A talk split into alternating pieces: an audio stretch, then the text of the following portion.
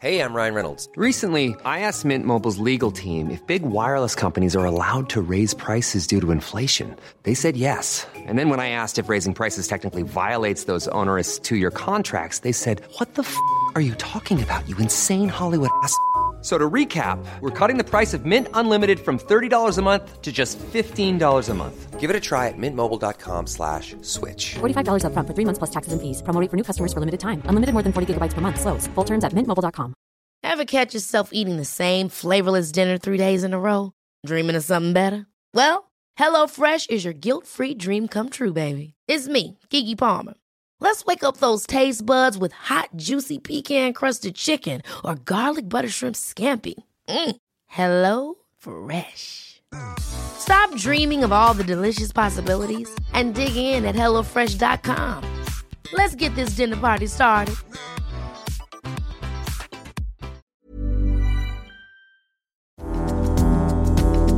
Hello and welcome to Nothing Concrete, the Barbican podcast. I'm Angie Smith, theatre and dance producer at the Barbican, and I'm here to introduce our new series, Inspired, where we ask an artist to invite someone who's influenced their creative lives to share the stories behind their connection. In our first episode, Michael Mikey J. Asante, co founder of Boy Blue, the Olivier award winning hip hop dance company and Barbican artistic associate, talks to the Oscar winning director Danny Boyle. Since the hugely successful transfer of Pied Piper from Theatre Royal Stratford East to the Barbican in 2009, Mikey, working with his co artistic director Kenrick H2O Sandy, has created works including The Five and the Prophecy of Prana, Red, and the internationally acclaimed Black White Grey. East London born Mikey's 20 year career is firmly etched in the UK black music industry. His work with Mobo Award winner Kano put him on the map in 2005, and he's worked with numerous recording artists and created music for film, theatre, and TV, most recently collaborating with Brian Eno on Netflix Top Boy. Outside the studio, Mikey mentors and delivers choreography composition masterclasses, and he's also a professor of electronic music at the Guildhall School of Music and Drama. Director and screenwriter Danny Boyle began his career at the Royal Court Theatre upstairs, but is best known for his work on films including Trainspotting, ranked in the top 10 greatest British films of the 20th century, and Slumdog Millionaire, which won him eight Academy Awards. Danny directed a film of Boy Blue's emancipation of expressionism on the Barbican stage, a groundbreaking moment where, for the first time in UK mainstream education, hip hop was a set work on the GCSE dance syllabus. In 2011, Danny returned to his theatre roots with an adaptation of Frankenstein at the National Theatre, starring Jonny Lee Miller and Benedict Cumberbatch. And then, in 2012, he was taken firmly to the heart of the British people as the artistic director behind the incredible opening ceremony of the London 2012 Olympics. This is also how Danny came to meet Mikey. This is great. I think I've, managed to back you into a corner because generally, when we're having the conversations that we're having, it's usually related to some kind of work or some plan or something that we have to do. How we met, I know people are going to be wondering that. Me and you have known each other quite a while now and done some. I mean, I, what is your side of it? I've never heard your side of our meeting. So, so we were setting up this enormous project, which was the opening ceremony at the, at the 2012 Olympic Games. We'd spent about a year devising ideas for it. You know what? Because it's such it's on such a scale. There's so many resources involved, and we'd come up with these sections, and the sections were an Industrial Revolution section, and it was that was with a choreographer, um, Toby Sedgwick, who I'd worked with before, and we were looking so we uh, it was of I knew, I, I kind of knew what we were doing there in a way, and we were working with music on Underworld on it because I'd asked Underworld, who I'd worked with on the Frankenstein at the National Theatre, so they were gonna they were gonna work on that, and then we had this NHS section that was fundamental to it, and I didn't have a choreographer for that. And we had other choreographers involved, like Akram Khan was involved, but we wanted him to do his own piece. And but we had this third section, which was about music and it was about how important British music is. I was looking for a choreographer. And all the people who were suggested, because when you're making big shows like that, you're surrounded by the people who want you to do it with someone who's done it before because it's safety, they know them, they have established relationships, and there are lots of people mentioned. And I didn't find any of them right for, I just felt in my bones they're not right. But someone said to me, you should go and see this group out in the East End called Boy Blue. And I go, who are they? And they gave me this address down this side street in Stratford. I went into this house. It was like a house. And there were these guys, young guys. They were about 15, 16. And they were doing a battle in the lobby of this house. And I had the most extraordinary experience, Mikey, of watching your guys work in that room. And there were a bunch of people, about 50 people, there must have been, or they felt like 50, maybe it was less, who were there for a class. And I remember Ken being absolutely brutal with them, complete, tolerating nothing. I mean, these were amateurs. These were not. These are not professionals. These were people off the street who fancied a bit of dance, you know. But they were their commitment to the process of the way the man was speaking to them and the way the music was speaking to them was total for an hour. And I'd never spent an hour like that. And I knew at the end of that hour, I thought, this is, I'll get these guys to do it. Because, because, because, and there's a very important part to this story. So the, the, the section was the history of British music, pop music, and how important it was to us. One of the sections was actually to get a bit of the Sex Pistols' God Save the Queen because that's a very very important part punk of British music and but that single was banned by the BBC and obviously because of the insult to the Queen and the Queen was going to be in the stadium. So there was all this, you won't be able to use that. You wife is like, whoa, And I was saying, we've got to have God Save the Queen in it. And eventually I had to go and see John Lydon, Johnny Rotten, to get their permission because he thought it was a stitch up. It was gonna, we were gonna, we were gonna use it and cut the lyrics. We were just gonna use the tune and not hear the the words that he'd written when he was nineteen. He wrote those. And so we played him the section it was going to appear in the, the, the, section that you guys were doing by then, you know, building this music and choreographing the sequence to it. And my boy Lollipop was part of it. And he, he went, That's Millie Smalls. You've got Millie Smalls in it. This is Johnny Rotten said, Yeah. And I said, Yeah, of course. He said she was the first black artist in the charts that there ever was. Like, and he just went like that. He said, I've just written a song about her called Lollipop Opera, which is on one of his albums. And, it, and he said, You can have the song. And it was just, it was, it, we built, we built it out of the proper material and we'd given it to the proper people. And I just left you guys to it then. And you'd bring me stuff, you'd cut all the stuff together and Ken would do it. And, and then it was like you interacting with all the other departments. You give out your work and all the costume come in and you know, all the lighting and all that kind of these massive scale things. But the mobilization of people around a central idea that this, no matter who they were now, this was their music because they they'd grown of this. The music mm. scene in Britain, it is something that we've always been good at. Out punch our way. We absolutely for a small island, yeah. It made me so proud. Like it was so interesting because you know, first off, the, the, first thing you'd said to me was, Michael, it's got to sound like a party. And I don't know how we make the 50s, 60s music sound like a party. And I said, Danny, don't worry, I got I know, but that was the thing about what you guys brought to it is that you transformed it into being like an academic exercise, which is anybody can come up with that idea, to it feeling thrilling and vibrant and part of modern life. And, you know, it was the now. It's, it's awesome kind of to sit down and talk with you and, and to really kind of talk about process because I think about it more so surrounding what I do as well, right? So when I think about what I've done musically, it's so very varied. Even though my application is hip hop, you know, the main kind of way I've treated all of my music tasks has totally varied in terms of style. And I feel the same with your films. So even though you're kind of the, the fulcrum, the center point of all of your films, I feel like there's an identity that's different to each film that you have.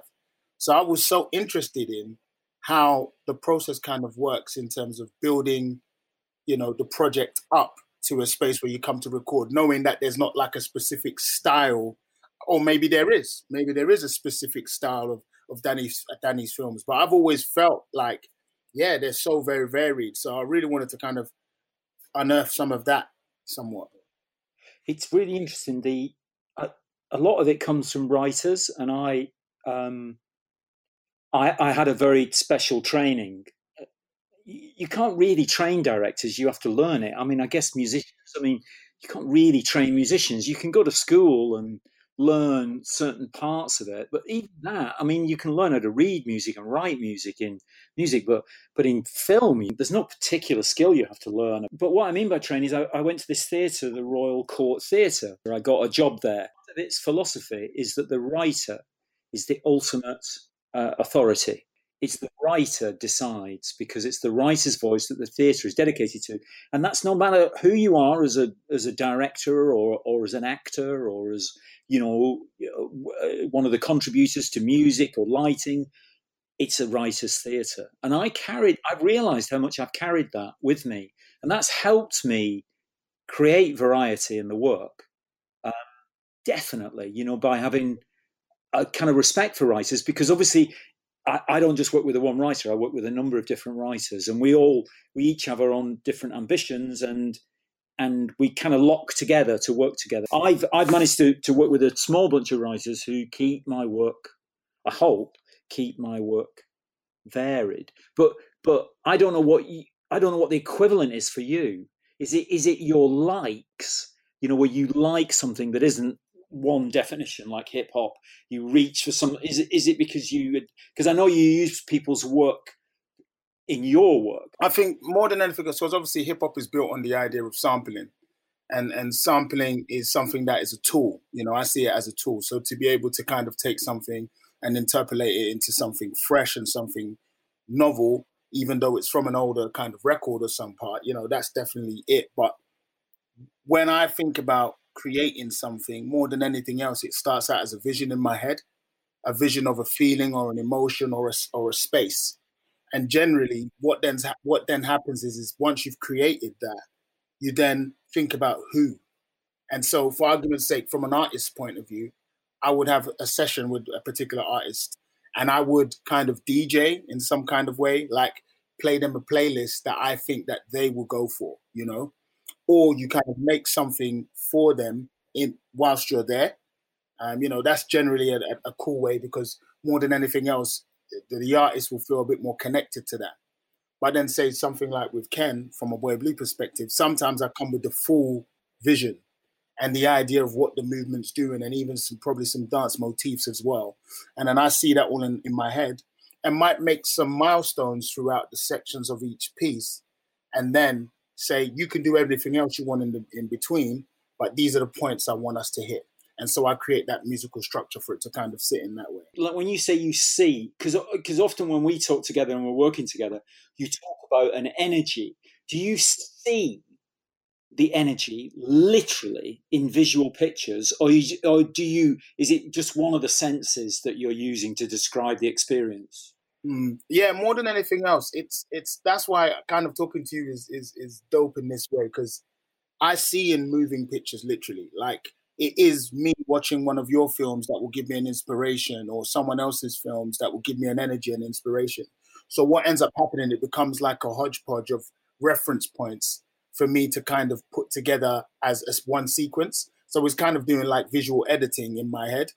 Um, but yeah, sometimes I do feel like a powerful energy to go, this is the, the move that has to happen and this is how it has to feel. And then I'll manifest it musically as well because um, like say black white gray um, when the um, the intro of, of black happens i saw that vividly i saw that exactly exactly how it started in terms of how dixon was lying on the floor the undulations with his back but where we went from there you know then i left that for the interpretation of ken to kind of do so sometimes it can be that potent and that powerful and i mean is it that way with you or when you say with the writing do you have to write it down before you start seeing it in your head to direct it? No, I, I, although I've written a couple of bits, I, I work. I've noticed, um, with the exception of Alex Garland, actually, who has himself turned into a director with a, a keen visual sense. But generally, I work with writers who don't really have that. They they write certain images, but they don't really write like that. So I tend to bring that, and I literally bring it because the way I work is I often bring photographs, as, as you know, because we've often shared them. I bring in photographs, not because it has to look like that, in exactly the way you're talking about being inspired by something that makes you. I, I want it to. It's almost like you bringing in your playlist to inspire other artists. You want to kind of like show people stuff, and language is so difficult to use. I find it's so inaccurate. We don't listen to half the things we say to each other because you're listening to yourself too much.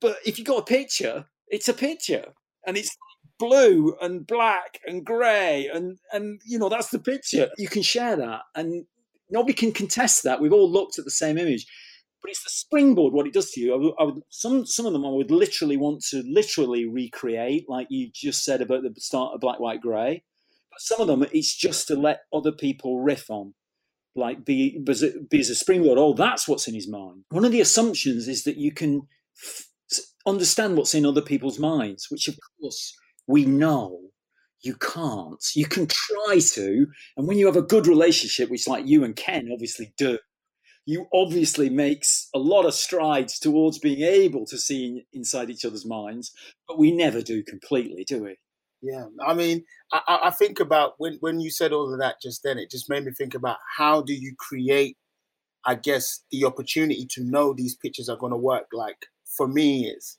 it's like probably a process of osmosis, so to speak, where you kind of are reading stuff, you're watching stuff, you're kind of experiencing stuff, and then it all kind of sits in your head and then settles into a space where it comes out in some way, shape, or form. Sometimes that's that happens to me with music, especially from a sampling point of view you know, d- d- is your process kind of the same in that regard? Yeah, you kind of like it's osmosis, isn't it, to begin with, and then there's a process which is humiliation, which is you put it in people and it does and it clearly it tells you they don't need to say they're usually polite but, and say oh but you realize oh fuck i shouldn't have shown them that. That's terrible that was so because that process is very important part of the process isn't it? When you display to people what you're working on or what you're thinking and you've got to that's one of the things i learned there's a particular stage of it in films which is the test screening which is the most neurotic pressure that you come under as a young filmmaker to think that you're going to put something up unfinished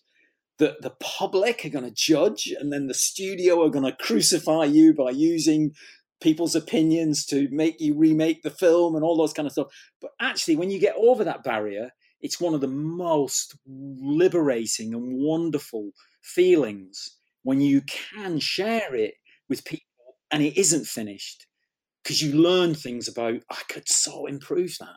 I could make that so much better. They don't know where he is. I can tell. They just lost it they don't know where he's going to or they don't know who she is he's just mentioned her and they don't you know stuff like yeah i mean i think what's been powerful for me in, in my current I guess, creative world is giving the ownership to other departments, so to speak. So allowing, so for argument's sake, in, in terms of dance, Ken giving him the license to kind of run away and could consider his own energy on it. And then um, the same with lighting and the same with costume. You know, feeling like you've created enough, I guess, generative um, material for them to then have their own journey in that way. I mean, do you, uh, you, you think of the, the notion of a director. Is it does it have to be your vision, or is it allowed to be kind of modified by you know other character, other you know the, some of the cast or some of the film people, you know, the people working on your production? You you read a lot about this stuff, and it, and and the the you know about certain people being insistent on it being a certain way and things like that.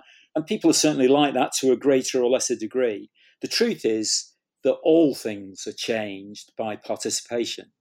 And whether you, whether you think you're a control freak or not, they're going to change because certainly in I don't know what it's like in dance. This is a really interesting thing to talk about. But in terms of film or theatre, the actor changes everything. Absolutely. And he can't, he or she can't help it.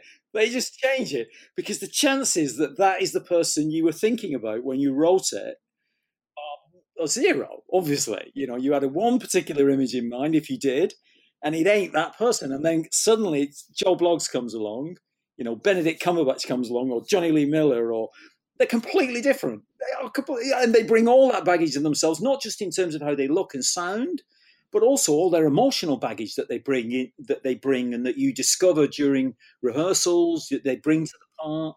Like we did this show, Frankenstein, and Johnny had just had a baby, and subsequently, Benedict, but after the show, has had two, I think.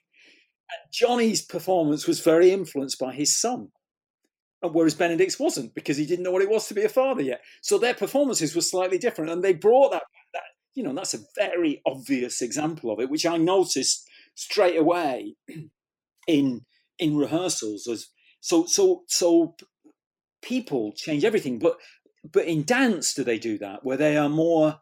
They feel more anonymized in, in terms of individuality. But then you do, I remember you've talked about this, you do that the pattern of your work is to create a pattern and then to liberate individuals within it.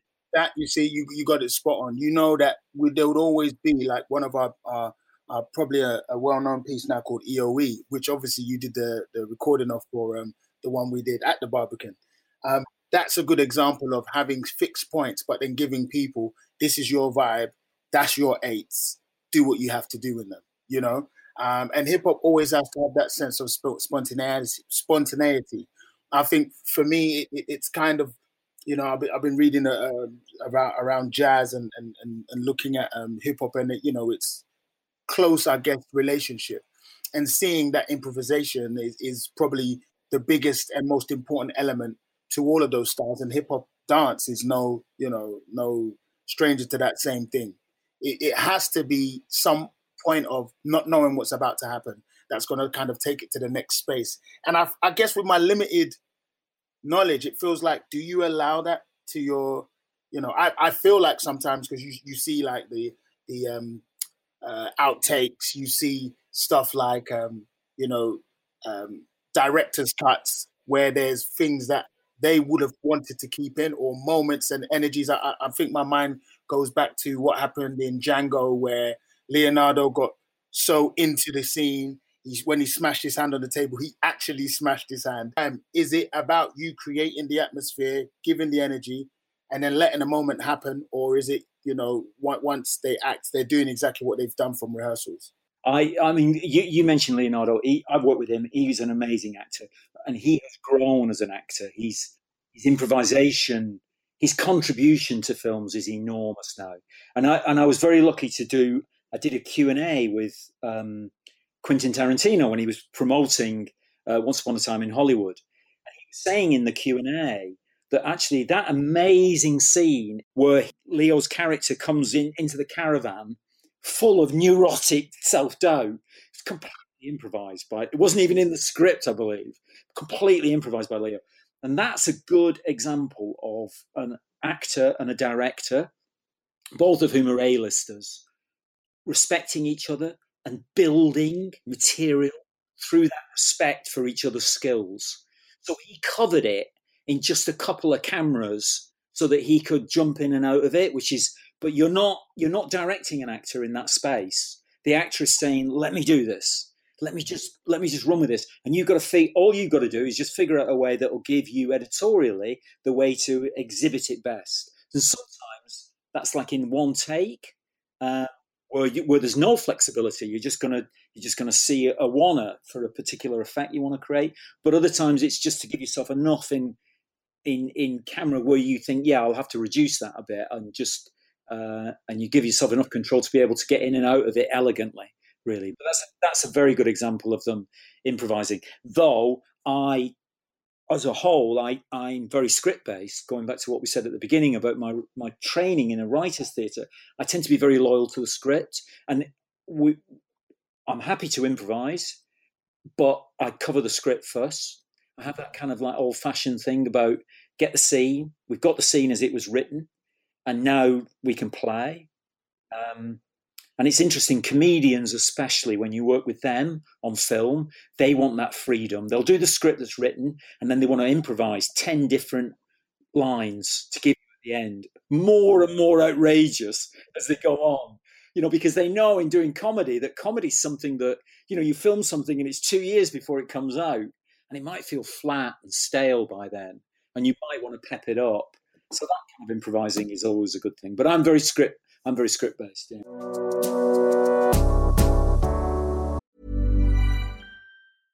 Ryan Reynolds here from Mint Mobile. With the price of just about everything going up during inflation, we thought we'd bring our prices down. So to help us, we brought in a reverse auctioneer, which is apparently a thing. Mint Mobile unlimited premium wireless. Ready to get 30, 30, bit to get 30, bit to get 20, 20, 20, bit to get 20, 20, bit to get 15, 15, 15, 15 just 15 bucks a month. So, Give it a try at mintmobile.com slash switch. $45 upfront for three months plus taxes and fees. Promo rate for new customers for limited time. Unlimited more than 40 gigabytes per month. Slows. Full terms at mintmobile.com. Hold up. What was that? Boring. No flavor. That was as bad as those leftovers you ate all week. Keke Palmer here, and it's time to say hello to something fresh and guilt-free. Hello Fresh. Jazz up dinner with pecan-crusted chicken or garlic butter shrimp scampi. Now that's music to my mouth. Hello Fresh. Let's get this dinner party started. Discover all the delicious possibilities at hellofresh.com.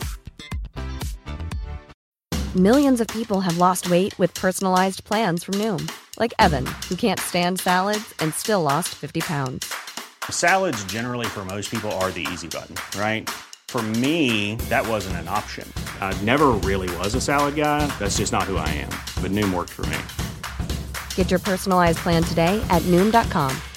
Real Noom user compensated to provide their story. In four weeks, the typical Noom user can expect to lose one to two pounds per week. Individual results may vary. Thinking about casting to a degree, Yeah.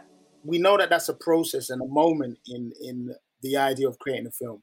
So, just for the sake of the conversation, and for me more than anything else, what is the process like? Say, okay, let's pick 28 days later.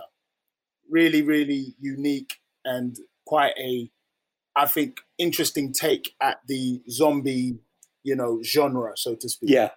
And obviously London. You know, we hadn't seen London in that way, and like the big scenes like that you had, especially the ones where the whole of the, the country had shut down.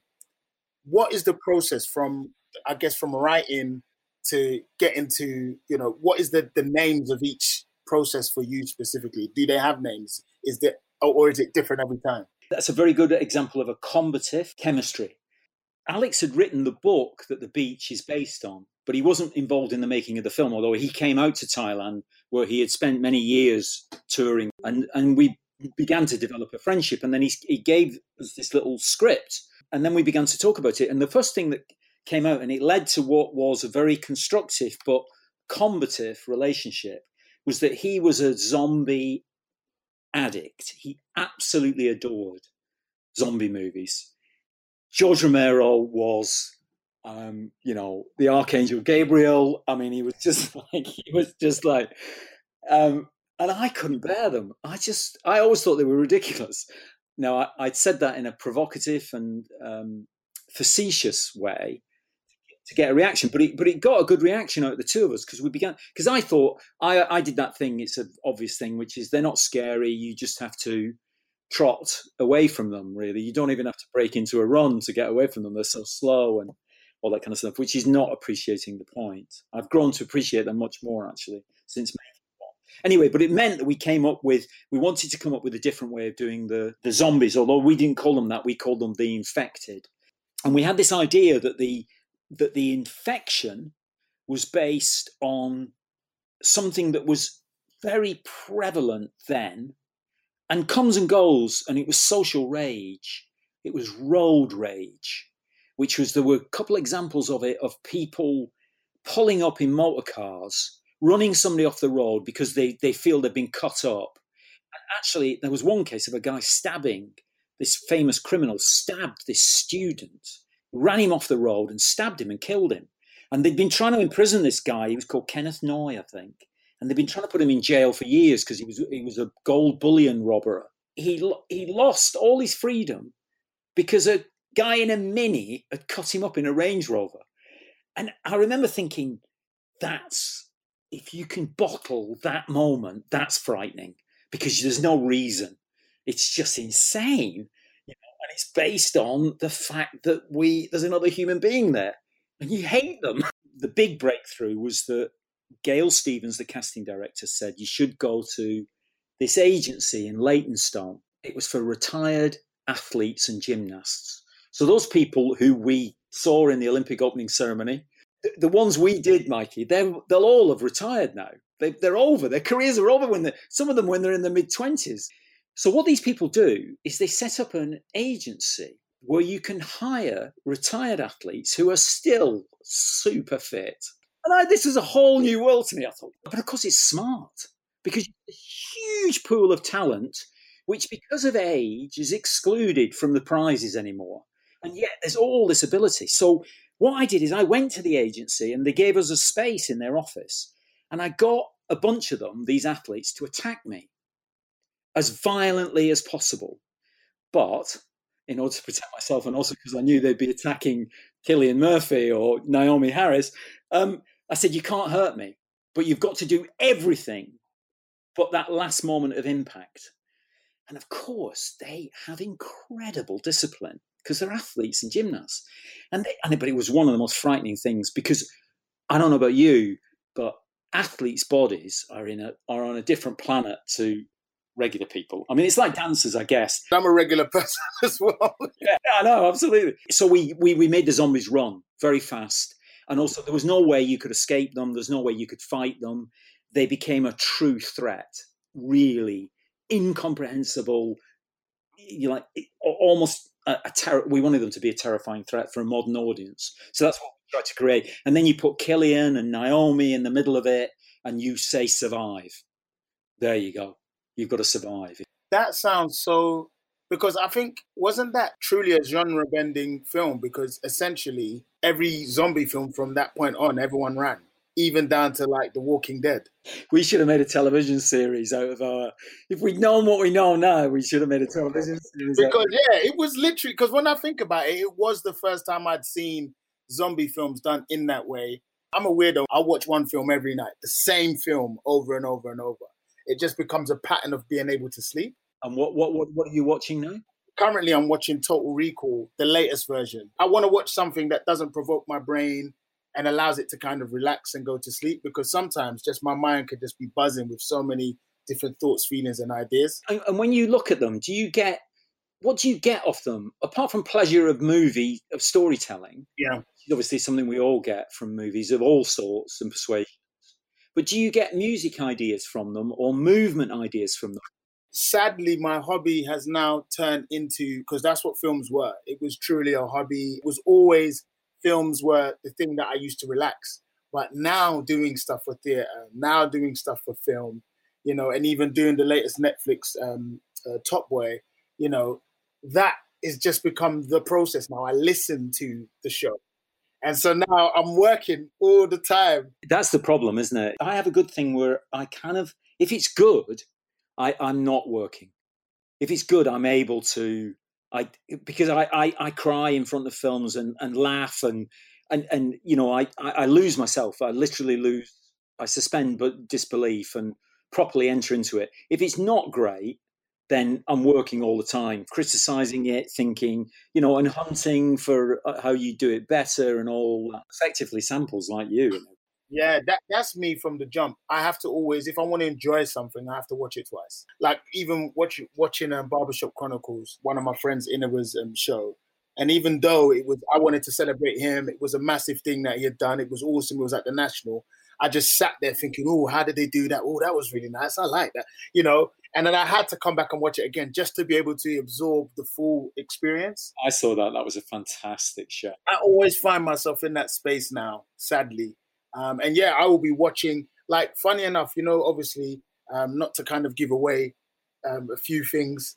Um, you know, I watched something recently that's related to something we're doing the the composer of that, I realized his chord sequences and stuff are really similar to mine. So that really was nice. I'm now I'm now researching him a little bit more. And yeah, anytime I watch any kind of show now, I'm always listening to what the music's doing. That's true, isn't it?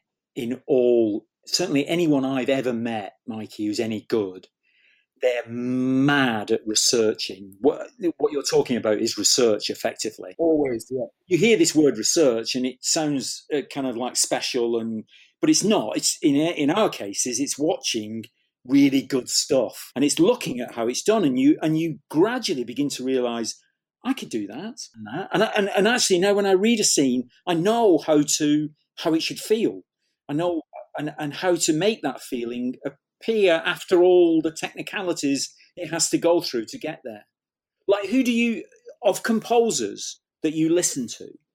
Who do you who do you like? Who are the who are the great composers? Do you think? It, it's crazy because I don't. I've never ever looked at it in that way, in terms of film, because I've never had anyone that does do the sound I do in that realm. Only recently, people like RZA has been used a little bit, you know, and I'm talking about hip hop heads that kind of have started to move to that. But more than anything else, I'm always looking to people who are creating tapestries in their music in general.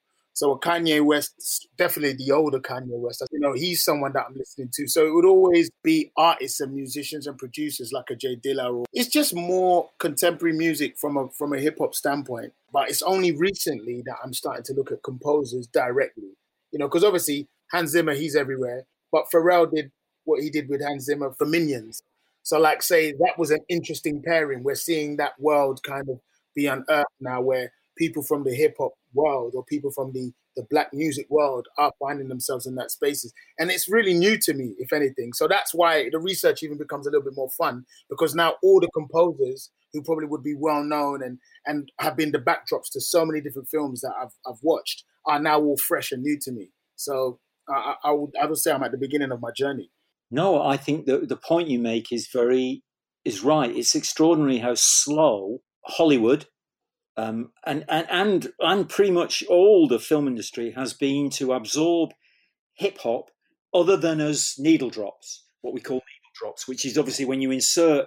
Because I've done this a lot. I, I insert into films a pop song, and it's a recognizable one. You just go, "Oh, it's David Bowie. He's not part of this world, is he?" But the song fits, or whatever it is that you drop in there. But there's a much bigger part of the process that presumably will arrive and at accelerated pace now, which is hip hop composers scoring films, emotionally scoring films. And that's when I look at your work for Boy Blue, you can see that because you use many, many different textures, though obviously your palette has very uh, particular definition but it can go anywhere as well. And and hip hop is that as a style and as an element. It wants to taste, it wants to enjoy, it wants to be a part of all. It requires you essentially. It requires your energy. So that's why Brazilian elements from like say a capoeira point of view or you know from a dance styles point of view everything has entered into hip hop in some way shape or form. Like i always show people the the juxtaposition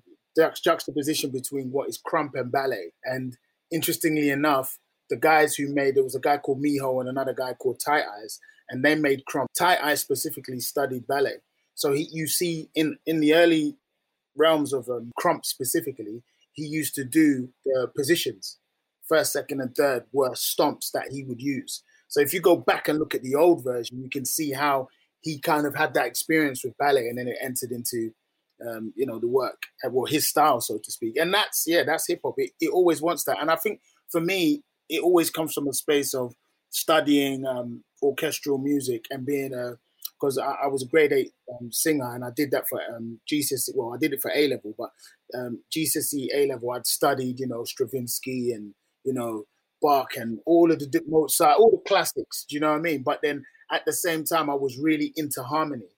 So that kind of seeped in in a major way into what my work is as a hip hop practitioner now, I would say. At the Barbican, we're committed to identifying new talent, nurturing emerging artists, and supporting innovative work. If you're able, please show your support by making a donation and help us to inspire more people to discover and love the arts. Text Barbican 5 to 70085 to donate £5 plus one standard rate message or visit barbican.org.uk forward slash donate.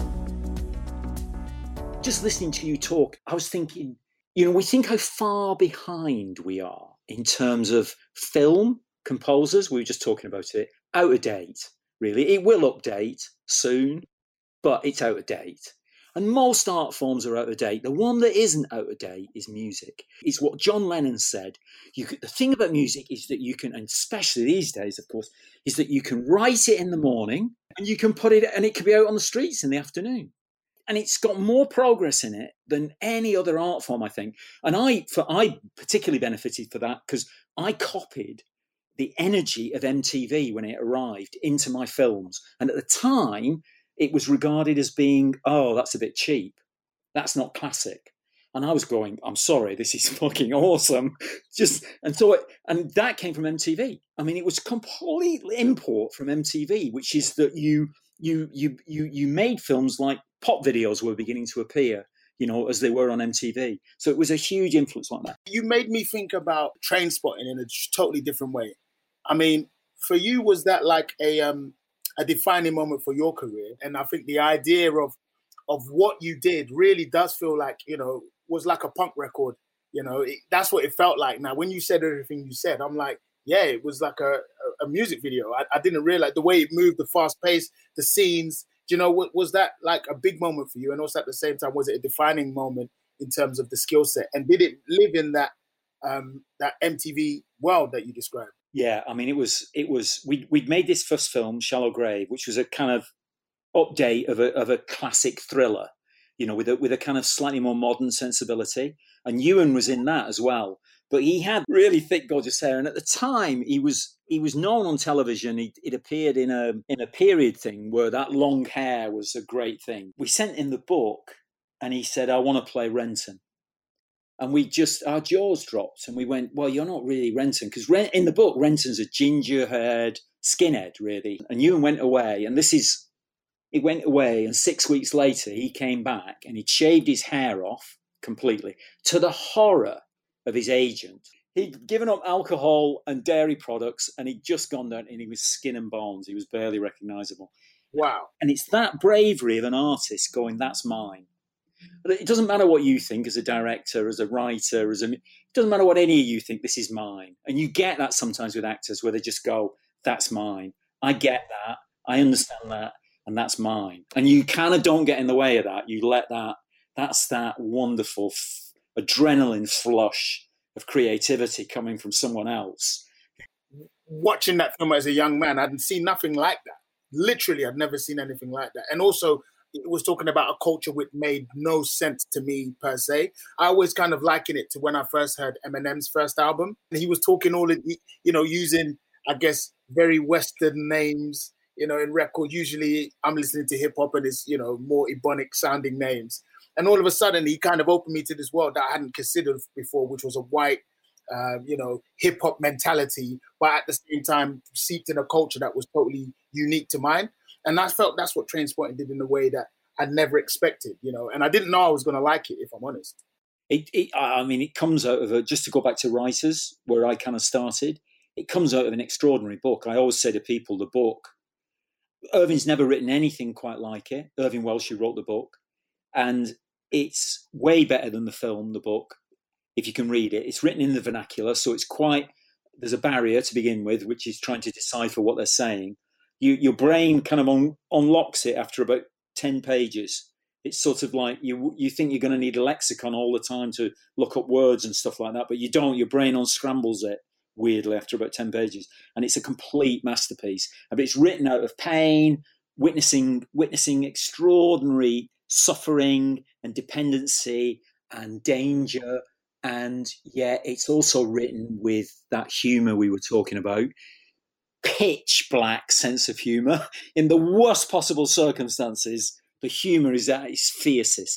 There seems to be regular collaborators in your work thus far. Would you agree? Or because we were very lucky, and our second film was was a big hit, like Trainspotting made a big impact.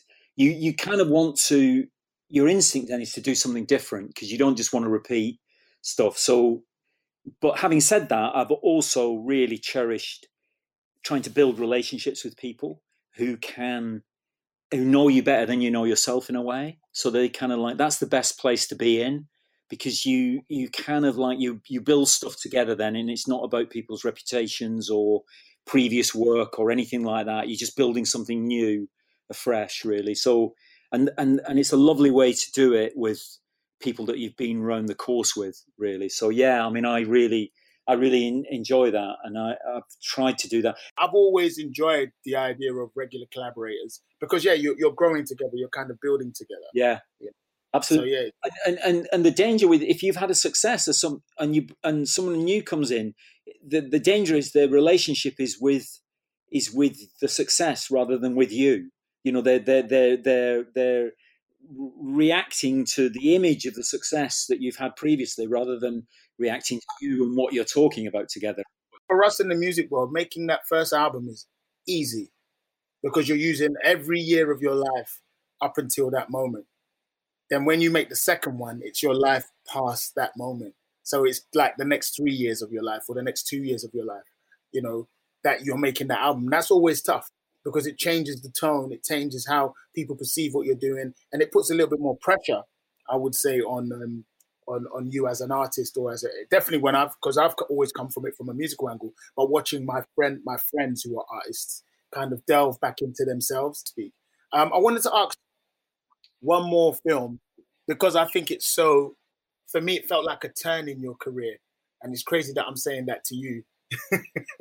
um, Slumdog Millionaire, you know, from a writing perspective, I, I really do see what you was talking about in terms of the story. I never had a moment where I was figuring out what was going on and how it was going to turn out and why the um, how to be a millionaire mattered. Yeah, you know. And then right at the end, all of a sudden, there was a big dance dance piece. Do you know what I mean? A massive dance break. Like, and and it was it was it was kind of blending. I don't know how in terms of the style of because the end felt like a Bollywood film. So I got that. I, I, kind of understand that connection. But then also at the same time, the, the want and the desire, because as I said the, at the beginning, your work has been so varied from doing jobs to doing the Slumdog to Trainspotting to 127 hours. You know, all of that stuff makes it so, so interesting to think what kind of brought you into doing Slumdog Millionaire and, and and how did that process kind of come around? So, so, so I got a script. I didn't know Simon Beaufoy, who I've got to know very well, so, and, and we're working on something together at the moment. And um, uh, but I knew of him. He'd written Full Monty, which is a film, which was a, a creeper film. It wasn't an instant success when it first came out. It slowly built through audience reactions. Through the audience built it into a monster hit. It was, in terms of an indie film, it's a monster hit Anyway, this script arrived from my agent, like on you know, and it was it was called Slumdog Millionaire, but I didn't really read that. I, they they they said it's based on Who Wants to Be a Millionaire, and I remember thinking.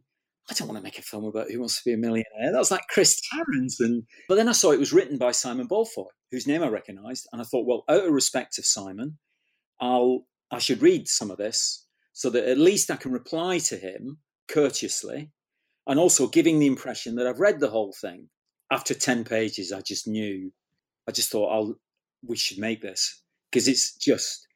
And so going to India was discovering this extraordinary world. And as soon as you get there in my but my dad was there in the war and he used to tell me what an amazing place and people it, there were. You know, he loved India and loved Indian people, which was very where I grew up in Manchester. It was very unusual. There was a lot of racism against Indians and Pakistanis then, but he was virulently because of his experience in Mumbai and his his love of the people and what they made of their lives when it's so little. That really left a mark on me, and and I found it completely. I found his arguments in retrospect, like 50 years later, I found them completely persuasive. I was like, this is amazing. I mean, a lot of people react against it and can't take it because it is an overwhelming sensory experience. But for a filmmaker, if you get a great script like you get from Simon Beaufoy and you get Mumbai, it's like you've got to. That's you've just got to go with it and see if you can exercise any kind of control over it because it's a beast. And you know, the, the city is a beast that offers you wonders and dangers and and you just got to roll with it, you know. So I learned so much on that film doing that stuff. It was it was another one of those kind of beach moments because I you always managed to what I see now is always managed to kind of go, okay, it's a, it's a Danny Boyle film, so it's going to be good then. So you rock up, and then you're like, I don't know how he took me on this journey, but I like it. It's like a theatre production. That's the best way to kind of describe it because you only have one space in a theatre production. And when I think about 127, when I think of Slumdog, there are moments that we're just in one area. And then from that moment, we get taken or uh, transported to somewhere else, and that would be a scene change. But we always draw back to that original space to kind of perpetuate the story and build the tension. Is that something you're drawn to, or is that something you kind of create? I think it is. I think there's a theatricality that you that when I when I was working in the theatre and I wanted to get into films because when I was a kid I never went to the theatre. We just didn't go to the theatre. I, I only the first time I ever went in a theatre was when I was 16 and I got a job at the Bolton Octagon as an usher, you know, just to make some money, you know, after school. And um, whereas film, I obviously, like anybody, I was mad about films. Um, so I always wanted to make films, but they always used to say in theatre that you'd never, you can never go into films because you always think too theatrically. You think in, in terms of a of a of a proceeding art. But actually, um, one of the things that we've been quite good at as a country is developing theatre directors into film directors. Weirdly, because actually, I think the biggest difference is actually television is the biggest difference. There is a connection between theatre and film, which is that if you want to be a filmmaker, you have to have a certain to have a kind of flair. There's a theatricality almost in a way about announcing itself as a vision. It's big and bold and demanding. You know, in the way that theatre can be wonderful because it's saying you are looking, it's just one space, everybody, but this is the whole world right there. Whereas television is different. Television is that. That's what it works best on actors and faces, intercut faces and and that's what it's built on really. And that's very reductive of television. It's an amazing art form. But but um but then it was it felt like there was more of a connection weirdly between theater and and, and film. And and the big thing about film is you have to learn some of the technicalities but they somebody i think orson welles said everything technical that you need to know as a film director you can learn in an afternoon. The rest is up to you what you want to do with it and what you know have you got anything to say? Have you got have you got the right people around you to help you say it? That those are all the skills of it, really, rather than technical skills as such. Yeah, man. I mean, generally, all the films that I've watched where there are kind of one situated space, you know, everything that has that kind of energy has always been written flawlessly because, you know, you've kind of created, and I do this musically sometimes, is you kind of create boundaries to kind of sit in. So you have to wring dry every idea you know, and that's what theatre does for me, I think, as a whole. I think you're right. I think boundaries are really important. The restrictions, you would think ultimate freedom it is is helpful. I, I'm not sure it is sometimes. Having the restriction of a smaller budget or you know certain parameters you have to be within makes you really inventive within those parameters rather than just saying you can have anything you want. Just grab and you, you kind of can't, can't, can't, can't make your mind up then. Whereas if your mind is slightly made up for you, then you push at those boundaries and kind of like flex and yeah.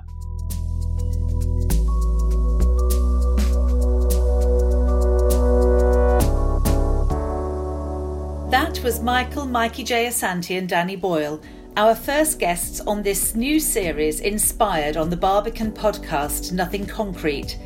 Next week, curator, writer, actor, director, and expert in disability health and social care policy, Jamie Hale, talks to Australian comedian Hannah Gadsby, who rose to international fame with her Netflix shows Nanette and Douglas.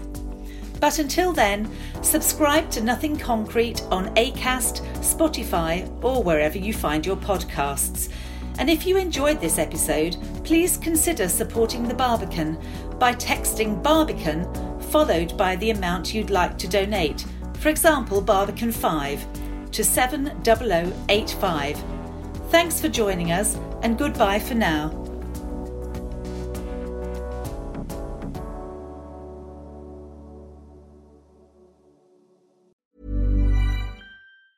Ever catch yourself eating the same flavorless dinner three days in a row? Dreaming of something better? Well, HelloFresh is your guilt free dream come true, baby. It's me, Keke Palmer. Let's wake up those taste buds with hot, juicy pecan crusted chicken or garlic butter shrimp scampi. Mm. Hello Fresh.